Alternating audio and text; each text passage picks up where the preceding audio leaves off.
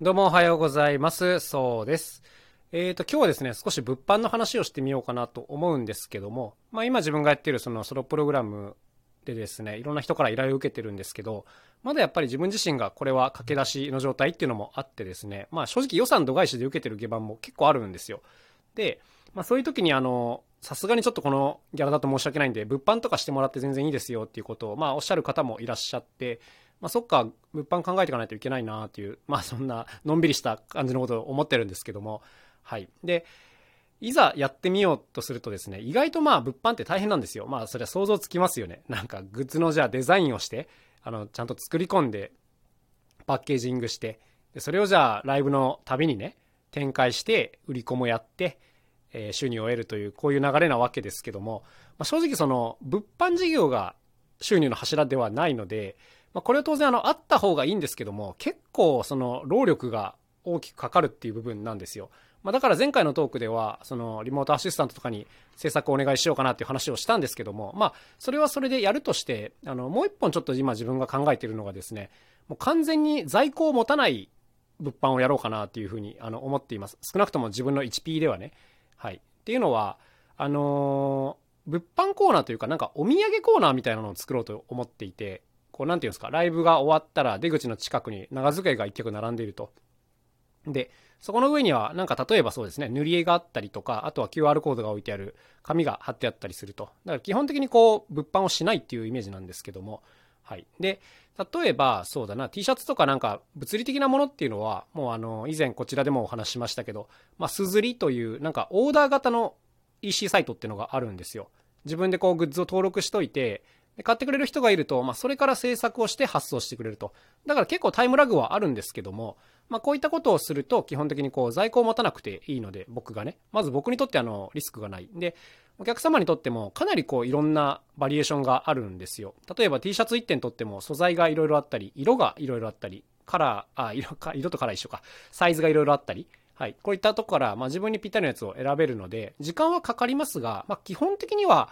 フィジカルなものっていうのはこっちの設計の方がなんか時間の面以外では親切なんだよなって前から思ってました。まああとちょっと割高になっちゃうっていうのはもちろんあるんですけども、まあまあそれはしょうがないです。はい。っ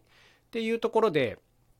なんかフィジカルなグッズっていうのはもうこのやり方でいこうかなと思っています。というのもね、あの、収入のことを考えるんだったら、それは自分で手刷りして売るっていうのが最もあの、ある意味収入としては大きいんですけども、やっぱり手間なんですよ。この作るのにかかる時間と、毎度その展開して売り子を用意してやるこの手間に関してあの得られる収入っていうのが正直ちょっと僕にとってはきついのであのこのバランスを考えた時にですね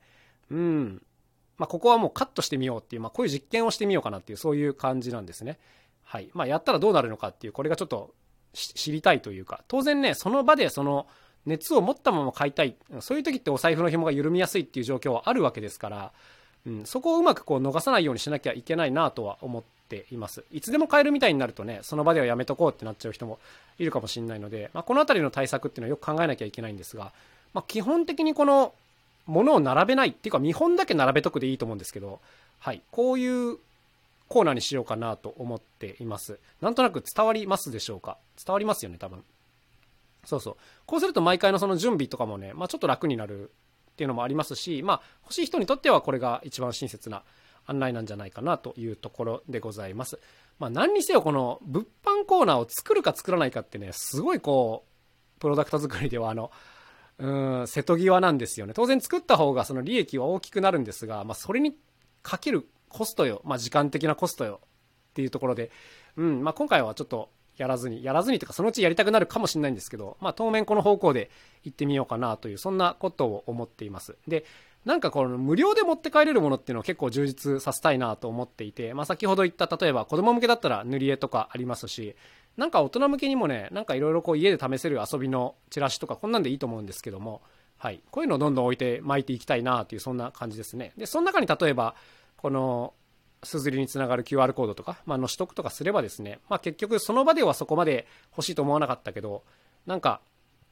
あまりにこの受け取ったものが多いと、ちょっと返したくなるっていうなんか人情がありますよね。まあこういう時に買ってもらえるかもしれないので、はい、こういう時間差の仕掛けとかもね、していこうかなという、まあ、そんな感じでございますね。あとは、あの、デジタルデータの販売もやりたいなとは思っています。これもだからその、その場で売る必要がないんですけども、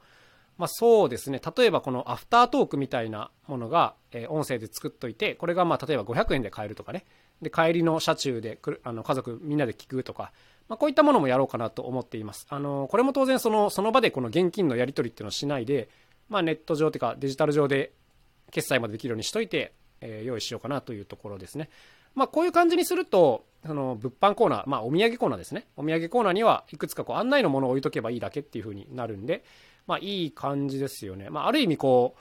ドライな感じにはなってしまうんですけど、うーん、まあ、これがやれると毎回無理なくやれるな、やれるなって何がやれるのかって感じなんですけども、はい、まあ、そんな風に考えていると。これはあの今までの家事のやり方とは結構違うやり方で、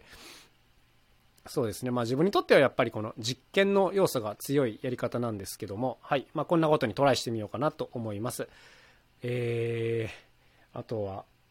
そうだな、デジタルの販売。うん、まあそうですね。まあちょっとまだあと考えてることあるんですけど、まだあまりにも形になっていないので、そのうち思いついたら試してみようかなというところでございます。ということで今日はあのこれからの物販をちょっと考えてみるというそんなテーマでお話をしてみました。まあ、何か参考になれば幸いでございます。ということでまた明日お会いしましょう。さようなら。カジーノそうでした。